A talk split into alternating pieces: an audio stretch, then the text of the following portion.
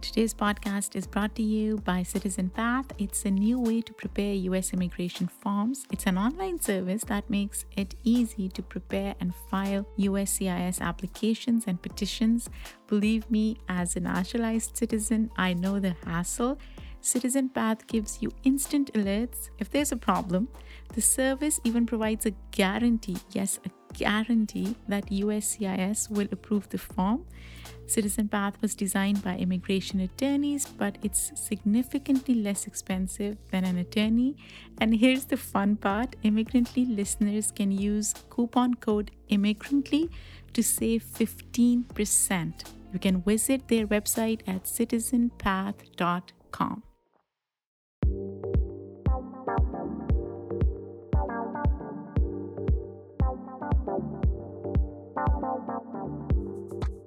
Today's episode is brought to you by DB. DB is a Scandinavian brand that makes backpacks and bags to help people on the move stay ready for anything from the streets to the peaks.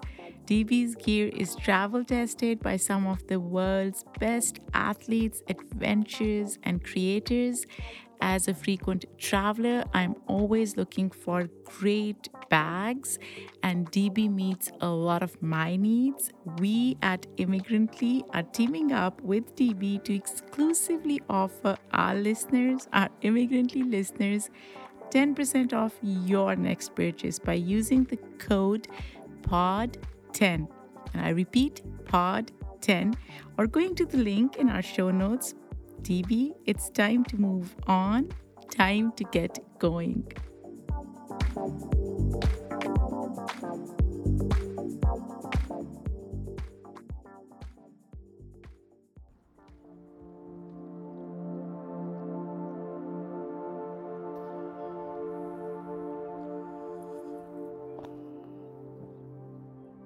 Ar-Rahman ar-Rahim. They say Sufis are travelers while Shias are those who remember. Well, I'm a product of both worlds, basking in the mercy of my Creator. I'm in a league of resistance, and my prime target is myself. I resist the inner self like I'm running away from hell. Not running away from battle, but I'm running away from myself. Trying to know myself so I can go to war with my lusts and hell. I've lost many a battle, but I just get back up charred and battered. Like Logan, I fear love, but my skin still comes out healed and better. I regenerate generational trauma, torturing me like karma. A train of dead bodies crossing the border. I shudder, I wither, but I refuse to be bitter because I'm above that. I'm above that.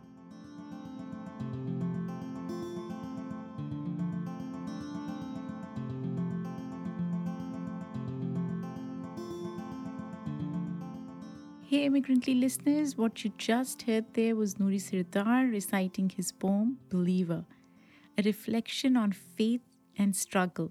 We'll play the rest at the end of this episode, so stay until the end. But I wanted to give you a little taste of today's interview, which I am so excited to air. I mean, the conviction in Nouri's voice, the painting he draws with his words, all of that gave me chills. Our special guest today, as you must have guessed by now, is Nouri Sardar. He is a Muslim poet, filmmaker, podcast co host of 786 Boulevard. But at a more fundamental level, he stands as a change agent in the intersection of religion and social justice. He's someone bringing creative light to these two themes, or if you will, disciplines his work is so fascinating, and I cannot wait for you to meet him. So let's get started.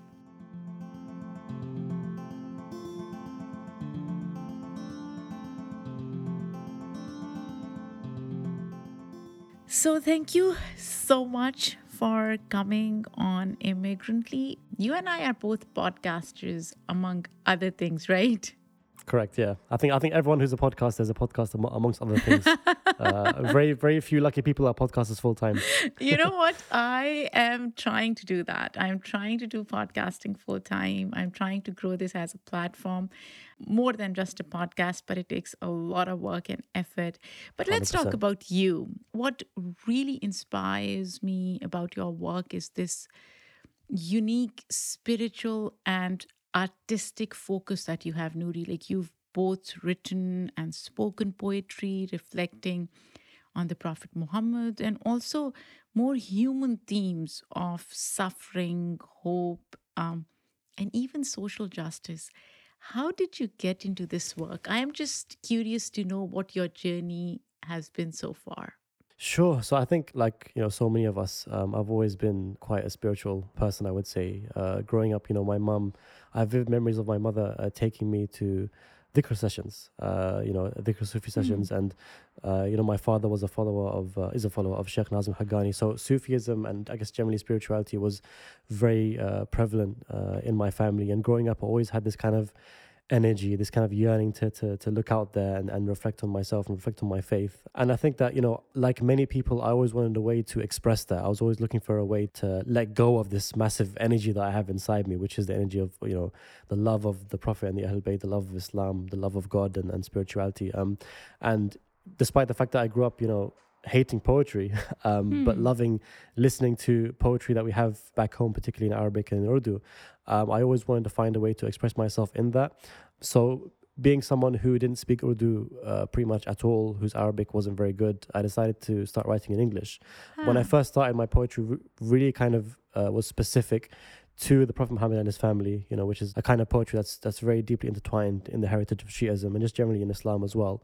And growing up, you know, uh, as I got older, as I started exploring my spirituality and exploring the world, um, the only way I could kind of knew how to express myself and, and deal with you know what I saw around me, be it the social injustices that we have, the spiritual uh, uh, hunger I had inside me, was through poetry. Hmm. Um, so essentially, it, it, was less of you know a hobby and something I was interested in doing, and it became more of really just something that I felt I had to do in order to express myself and essentially worship God uh, in the way that I know how, which is to to write poetry.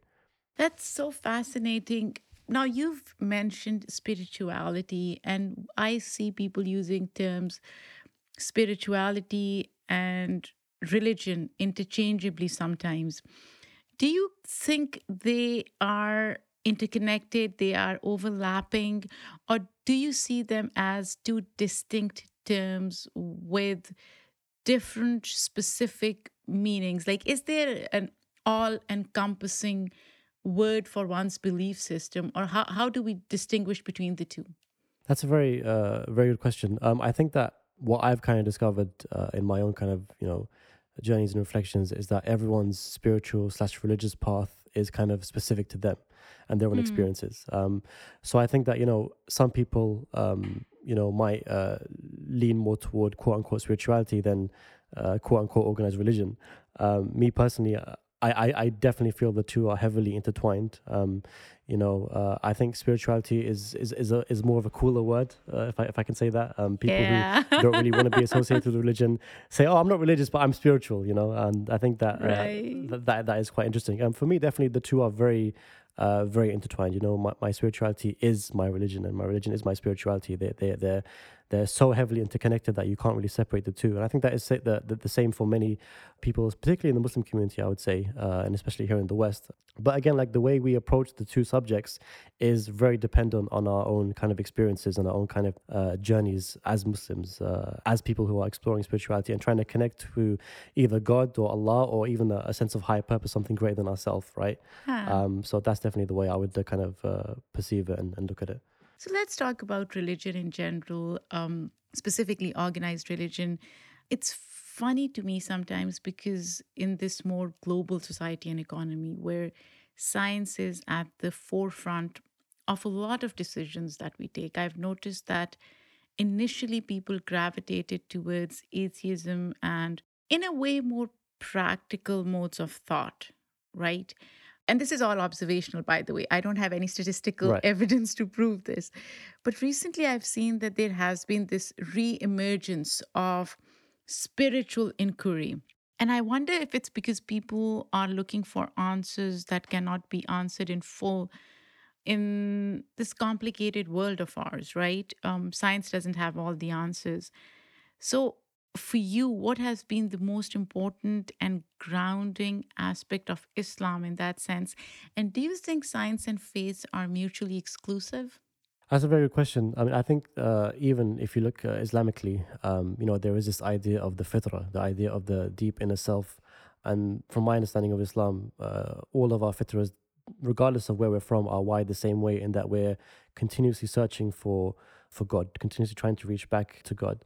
Um, and I think what you're describing uh, in my own kind of observations, uh, again, like, you know, this is all observational, like you said, um, is that people are searching for a sense of something higher than themselves. So even atheists, you know, I think looking at atheism, um, it's still uh, an acceptance of something of an of an ideology higher than oneself, right? So you know, it's not obviously uh, you know they're obviously rejecting uh, God, but it's still an acceptance of something higher than oneself, and I think that's what people in our society uh, are really striving toward, especially in the West, which I feel is is has become and is moving toward, in many ways, a very godless society. Um, so, in exchange of you know the word uh, Allah or God, people are like, oh, you know, I'm surrendering to a higher purpose, or I'm surrendering mm. to uh, fate, or I'm surrendering to good vibes, positive vibes. You know, I think I think all of it is is, is really just a, in, in my opinion, um, the fitra trying to return to God, uh, and, and I think people you know uh, connect to that in, in, in, their own kind of uh, ways. Uh, for me, like I said, uh, it's all very connected. I do not believe um, that the worlds of science and religion, and again, I'm just I'm not like a, a scholar or someone who's extremely learned on the topic, um, but from my own um, you know uh, observations and, and, experiences, I do not believe that science and Islam are two things that are at odds uh, with each other. I actually mm. worked on a documentary years ago with uh, a, a, a sheikh uh, scholar who is actually a scientist as well, and he wrote a paper on various scientific theories um, and how they have been uh, affirmed in the Quran and in Hadith, um, which I found very interesting. So I think that you know when you really study the two, you can find that they do often complement each other. And they, they're not really at odds with each other. And I think that if you look at things, just generally life, if you look at life generally from that perspective, I think it's a very refreshing uh, kind of mindset to have um, that it's not a case of one or the other. Rather, it's a case of you know there's a truth in everything, mm. and it's all mm. kind of bouncing off each other and all kind of connecting, uh, you know, to one uh, sense of greater purpose.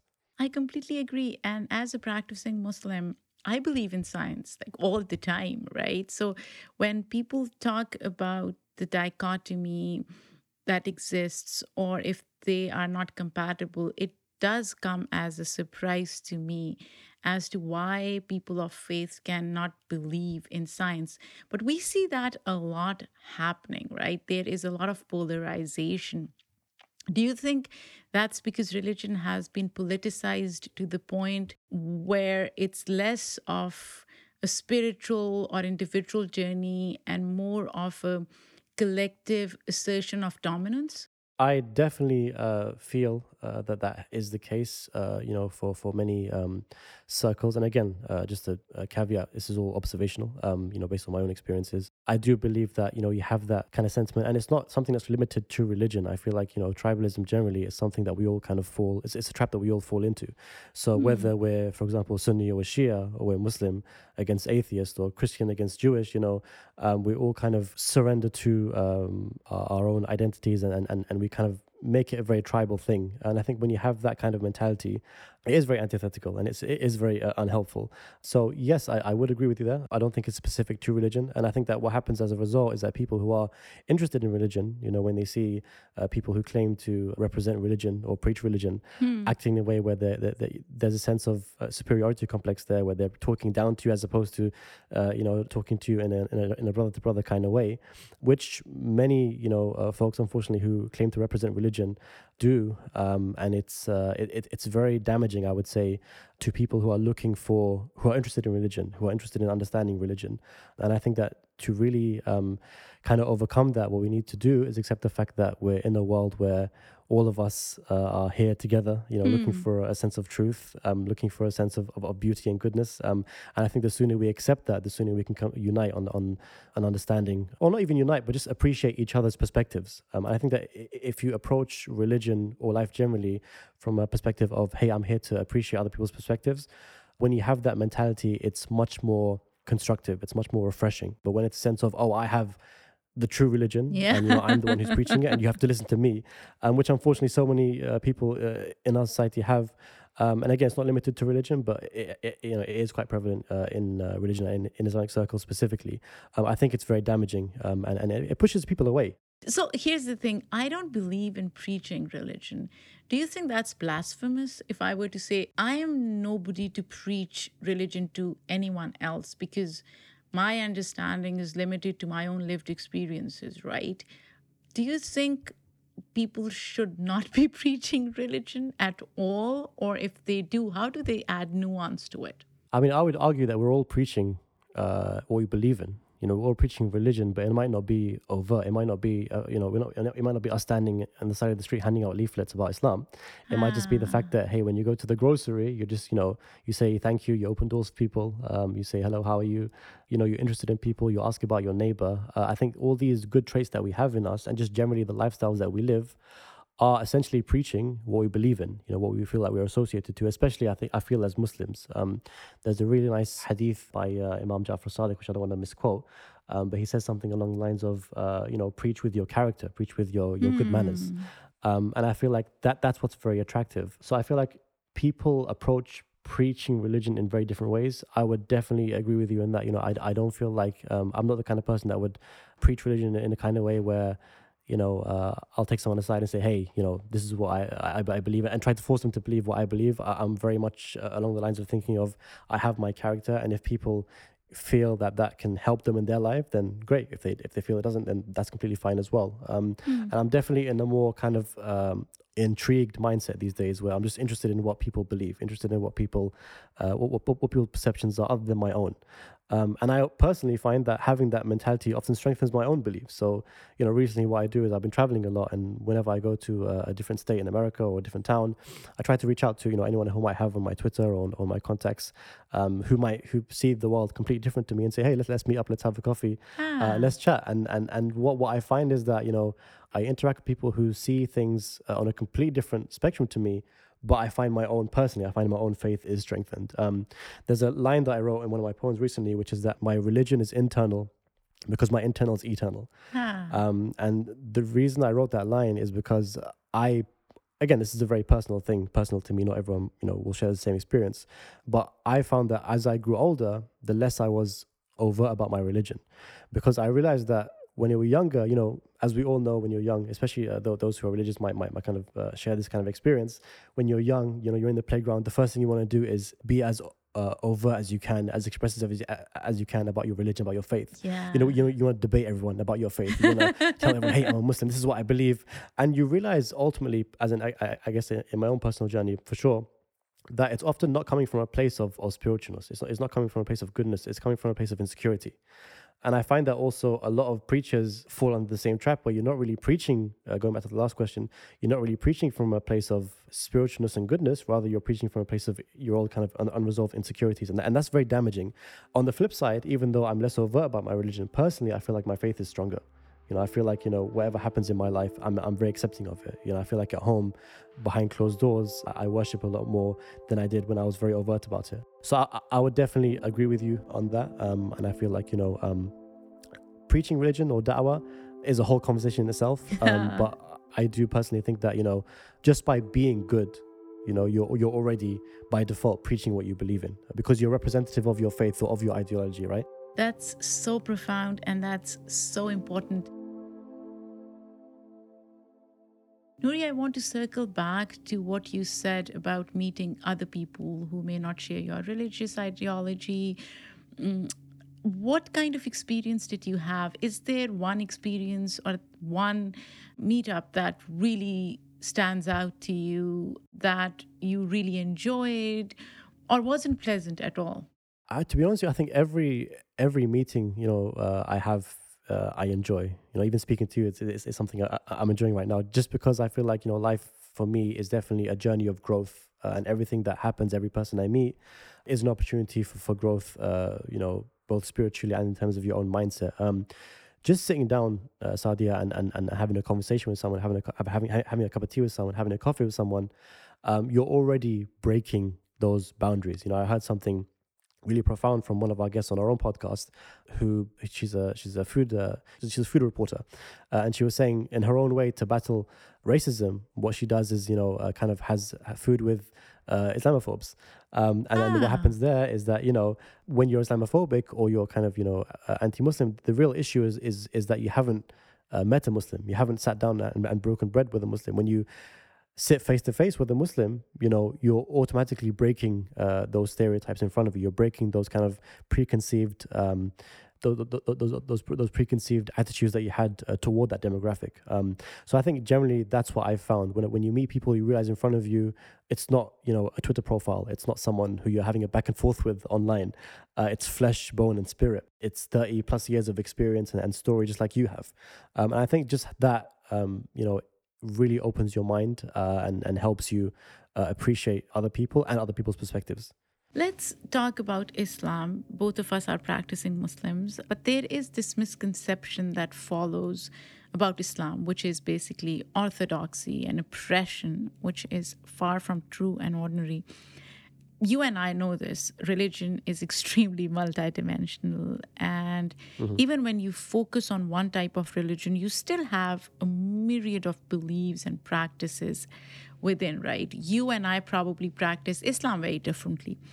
How mm-hmm. have you used your platform to add more nuance to Islam specifically? And you've talked about it a little in the beginning, but can you elaborate on it a little more? Sure, uh, that that's a very deep uh, uh, question. Um, what I would say is that um, again, I think you know when it comes to my art and my poetry, the older the poetry is essentially a reflection of the self, right? So every poet uh, or every musician or every storyteller uh, will always write to what they know, and it's a, it's a reflection of who they are. Mm. Um, so as I as I continuously grow on the spiritual journey, uh, as as my perspectives grow, my poetry will always continuously reflect that. Um, and I think that I definitely came to a point a few years ago where I was like, um, you know, okay, what are you offering uh, the wider world? Because my poetry, a lot of it was very specific, and I'm very proud of it. It was very specific to uh, the Shia community. Um, like I said, you know, the Shia community has a great, uh, beautiful, deep heritage when it comes to poetry about the Ahlul Bayt, about the love of the Ahlul Bayt, about the love of the Prophet, about Ashura uh, and Imam Hussein. Uh, and, you know, it, it, there's a lot of uh, beautiful history there.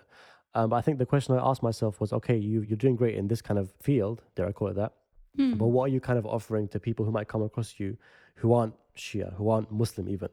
Um, how are you expressing you know your, your your faith and your spirituality and even your love for the prophet and the Ahlul Bayt hmm. in a way that they can uh, digest so personally that's when I started to branch out you know as you said in the beginning into writing poetry about uh, divine love about God uh, about the soul uh, hmm. about uh, just generally social justice issues and I feel like so even uh, when it comes to social injustice it's a way that so many of us can unite because so many of us are very passionate about social injustice, regardless of where we come from, regardless of what our orientation is or what we believe in. Um, and I think I feel like that's definitely a big unifying factor. It's a place of uh, it's a uniting point essentially for for so many different people of different persuasions and perspectives. Um, and you know, even that aside, it's something that I myself personally am passionate about. It's something that my religion teaches me to be passionate about. Um, so you know what, what I try to do uh, is write poetry about uh, social injustices, write poetry about you know divine love and and, and, and spirituality and, and and you know things that people who might not be from my persuasion uh, are also interested in. Uh, and essentially, what happens there is you you you reach a, a, sense of common ground. I mean, of course. I'm not just doing it completely because I want to, you know, uh, speak to people who aren't like me. I'm also doing it because I, mm. I, I, want hmm. to, because something inside me that I want to express, right? But I think, you know, just by by by default, you then invite people to you uh, who aren't, uh, uh, you know, um, who, who, who, who, might not share uh, your beliefs or might not really understand, um, you know, uh, poetry that I write that's very specific to a certain community. I want to go back to what you talked about initially, Nouri, growing up. Um, you grew up in London and being a Muslim. What are your observations on Islamophobia in the UK? Versus in the US? Are there any stark differences? Because when I think about Europe in general, I feel Europe is a lot more Islamophobic, racist than the US. It's funny because I think um, I get that sentiment a lot from my American friends as well. Um, and on this side of the pond, you know, we feel like America is more Islamophobic. um, I, think, I, th- I, I, think, honestly, I think what it is is just that, you know, the news paints always a stark picture. Like, for example, whenever I go to America and people hear I'm from London, like, oh, you must be very cautious about knife crime, right? Because the stabbings there are, are, you know, there's a lot of stabbings going on there. In my head, I'm like, yeah, but you have big gun crime in America. Does that not affect you? Um, so I think that you know, you know, perception is a very interesting thing. Um, I would say that Islamophobia here is something that's very more undercover. I think in America it's much more overt. It's much more obvious. Um, here. Uh, in this country, um, you got to remember that there's so many Muslims. Like there's so many Muslims in this country. Um, I remember a few years ago, I drove to Leicester, uh, which is a, a, city about an hour, hour, and a half north of London. I spent the whole day in Leicester, and I swear to you, I did not see a single white person uh, in the whole city. Um, so the number of Muslims, uh, you know, or I guess South Asian Muslims specifically, uh, in this country, it's a huge number of, of Muslims. So you, it's also a very diverse place. So the area that I grew up in West London, which is close to central London, uh, you know, you hear hundreds of languages being spoken. You see so many different skin colors, so many different religions, so many different perspectives, and that diversity that that really, um, again, like it, it, forces you to to to to appreciate uh, different perspectives to you and and and understand uh, people who are different to you. So you know, in that sense, Islamophobia is much less. Um, personally, I don't think I've ever faced any Islamophobia in this country. Um, I, I, I struggle to think of uh, an instance where someone was Islamophobic toward me, at least overtly. Um, in America, I've definitely faced it. Yeah, in America, I've definitely faced it more. Um, but there is obviously a lot of uh, Islamophobia here. I think the UK, much like the rest of Europe, is heading toward more of a right wing, you know, uh, mentality. Uh, and there's certain areas in the UK, I would say, uh, you know, up north, where you might not find many Muslims, where people are very Islamophobic and very racist. Um, so there is Islamophobia. Um, I don't know if it's as prevalent uh, here as it is in uh, the US, uh, but I would say that it's much more, you know, um, it's much more hidden. It, it it's it's not very obvious. Um, you hear it, uh, you know, in statements, for example, from our from our government now and then. Boris Johnson always gets into trouble for the things he says. David Cameron, for, for example, a few years ago, he he casually mentioned that Muslim women are traditionally submissive, so we need to fight that. That that, that was his. That's a very Islamophobic Such thing to say, BS, right? Um, right? exactly. Yeah, yeah. So so you you'll hear it uh, kind of uh, very subtly in statements that might come out like that, but it's not very like you know uh, over like it is in uh, in the US, I would say. Yeah, he hasn't met my mom. If he did, he wouldn't. He would never say that. I don't think he's met any Muslims. That's probably that's probably the issue. Any, any right, right. Let's talk about something that's been on my mind. It's been bothering me a lot. The term Islamophobia itself. Now, the way I see it, Islamophobia means fear of Islam, right? But fear is a very irrational sentiment. So when we say somebody is afraid or has fear of Islam, are we not giving them an excuse? Um, are we not putting onus on victims rather than the perpetrator? Shouldn't there be another term which really manifests itself in the true hatred that we see in people towards Islam? I definitely agree with you. I think some, one of my friends actually said today that when we use the term Islamophobia, it sounds like a very cute thing that you might have, you know, yeah. like the same way you have a phobia of spiders or a phobia of, I don't know, small holes or whatever phobias there are. Um, so it, there are a lot of connotations to that where I definitely agree with you. And I think we need to accept the fact that even the framing of our conversations you know needs to be uh, kind of you know uh, readdressed. I mean, going back to the last question, you know, when it comes to uh, Islamophobia in the UK, I actually forgot to mention that, for example, here we have the Prevent program, um, which is probably one of the most Islamophobic uh, uh, initiatives that any government, uh, in, in, at least in the West, has has uh, has done. Where essentially, you know, um, the whole idea of this program is to, uh, they say, to uh, tackle extremism in schools. So, for example, mm. I know many Muslim friends who are teachers who say if they see, um, you know, a child acting a certain way, being a bit more religious, maybe growing his beard or whatever, they usually have to report him to Prevent.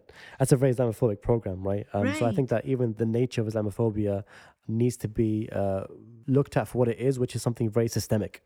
You know, it's not just yeah. like uh, you know someone who walks down the street might see a Muslim woman and, and think, oh, that's a bit weird. That, that that's not what Islamophobia uh, or, or, what, what we think to be Islamophobia uh, is. That, that's not what the conversation around you know uh, fear, dare I call it that, Muslims should be. I think we should really look at it as uh, something very systemic. You know, uh, Muslim oppression is, is very systemic, um, and essentially, you know, racism right? I, th- mm. I, think I think that's hmm. essentially what it is as well. Um, mm. And I hmm. think that a lot of the conversations uh, around Muslims that we see on high levels of government are very racist. Um, mm. You know, you just again, it's that it's that classic. Just replace the word Muslim with uh, Jewish or Christian, and that conversation would never take place. You know, and I think that's the problem. Talking about children, Nouri, I have two kids. Um, do you have kids? I do. Yeah, I have one. So let's talk about that. Now, typically, what I have noticed is that our religious trajectory is forged by the family and culture from which we come, right?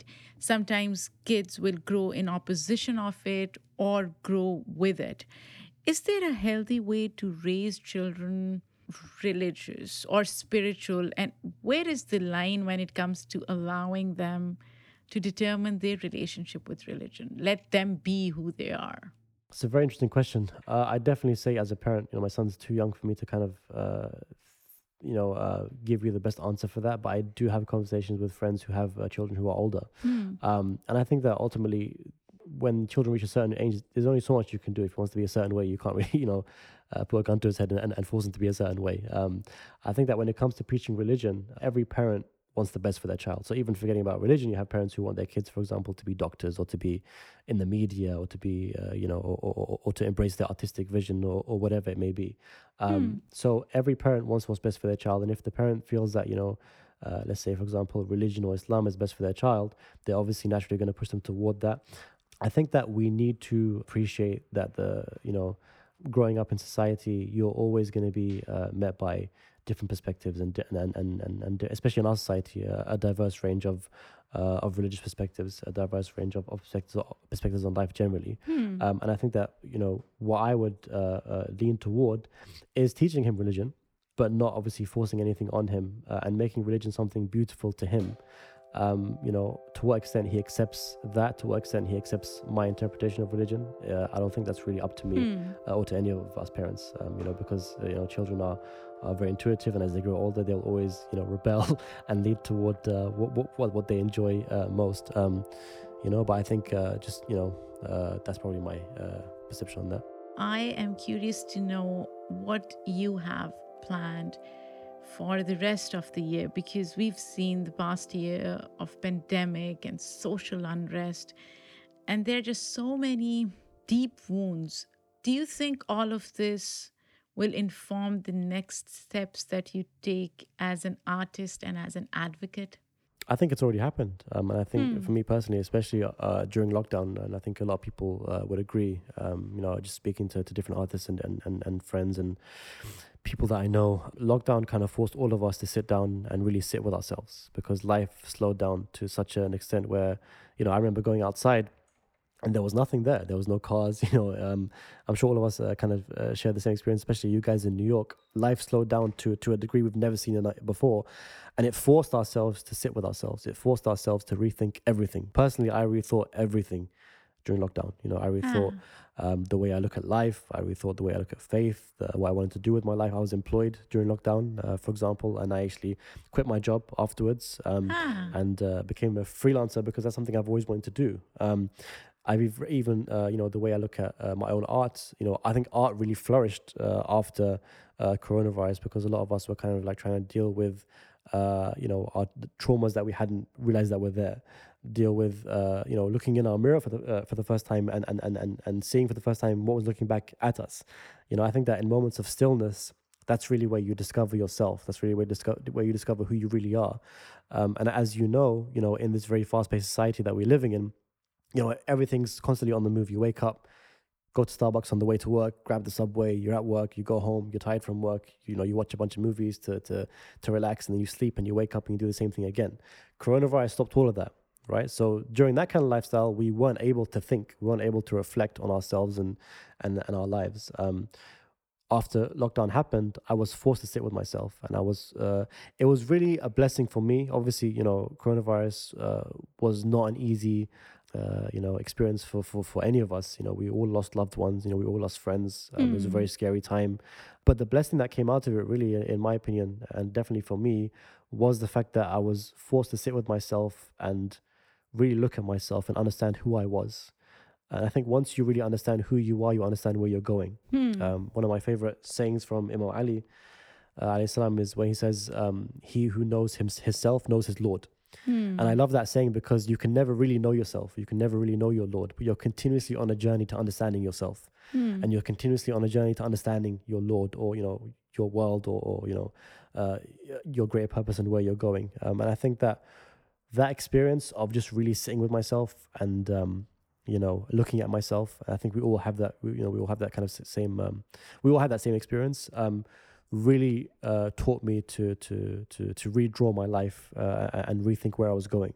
Um, so it was definitely uh, it changed everything to be honest. Not even just art. You know, my art. Uh, I would say my art definitely changed a lot and flourished. Um, but everything changed. You know, my life changed, my work changed, family life changed, uh, everything changed, and I think um, uh, it was all uh, due to having to sit down with yourself and really look at yourself. Are you scared to go back to what was once normal? Because I am having a lot of social anxiety to go back to that life. And I think a lot of people are feeling that. I mean, the question is, will we ever go back to that life? I think. I mean, I think Hmm. that that's another question we have to ask ourselves because whether we like it or not, coronavirus changed everything. I mean, just from the very simple things to like, for example, everyone working from home now as opposed to working in offices. You know, uh, even though a lot of people, a lot of us are returning to offices and returning to our workspaces, a lot of people are now working from home. What we spend money on has changed. You know, the way we look at the world has changed. Um, so even if we return to the quote unquote normal, you know, I, I, I, I don't feel like anything will really be the same. And if you know, I would argue that if uh, you know going back to the normal quote unquote is giving you a, a sense of you know a bit of anxiety, maybe it might be time to to look at why that is, and then kind of you know maybe restructure uh, your life to a way that suits you, which is you know what I'm still doing, um, but definitely something that I did because you know that is when I was like, hey, I don't I don't actually want to go back to work. you know, I don't actually want to do this. So why am I doing it? You know, and it's a very scary conversation to have with yourself because you're taking a step into the unknown. You're taking a step into what something you've never uh, experienced before. Even me personally, stepping into freelance life, I've always wanted to. I, I do videography on the side. I'm a video producer, so I do videography, video editing, stuff like that. Um, I've always wanted to become a freelancer, um, but the biggest question was, hey, can you actually live without a salary? And you know, uh, uh, be smart enough to organize your finances in, such a way, uh, you know, where you're not certain of what's going to happen uh, in a month or in two months, in three months, in a year. But I think what coronavirus taught me is, hey, you can never be certain of anything. That's because true. none of us could have been certain, uh, you know, uh, of a pandemic coming and ruining and changing everything. Um, so for me, really, uh, I think it also strengthened my faith a lot in that way because I was like, you know, tomorrow's never certain. Uh, from a very simplistic perspective, um, I was worried about not having a salary hitting my account every month. But I was like, hey, you know what? If you take a step into freelancing, maybe now you can re- rely on God to pay you as opposed to you know your payroll to pay you every month. I love Um, it. so uh, m- m- yeah, m- m- my faith was definitely strengthened uh, in that way for sure. Nouri, this was so good. Before we end, where can people find your podcast and where can they find your work? Is there a website they can go to? Appreciate you, Saadia. Yeah, so our podcast is called uh, 786 Boulevard. Uh, it's basically a podcast that uh, centers conversations around art and spirituality. Um, it was a podcast that was actually born out of the coronavirus as well. So that's another thing that came out of the coronavirus. Um, if they just Google uh, 786 Boulevard, you can find it wherever you listen to podcasts um, at 786 Boulevard on Twitter and Instagram. Um, and if they want to find my work, uh, they can just find me online, Instagram and Twitter at Nouri Sardar, N O U R I S A R D A R. Thank you so much, Nouri. This was wonderful. Saadia, appreciate you. Thank you so much. And we'll end this interview with Nouri's spoken word. Take a listen. My inner self is a marhab, and his head I'm looking to shatter, because nothing matters except the mind, and they say it's mind over matter.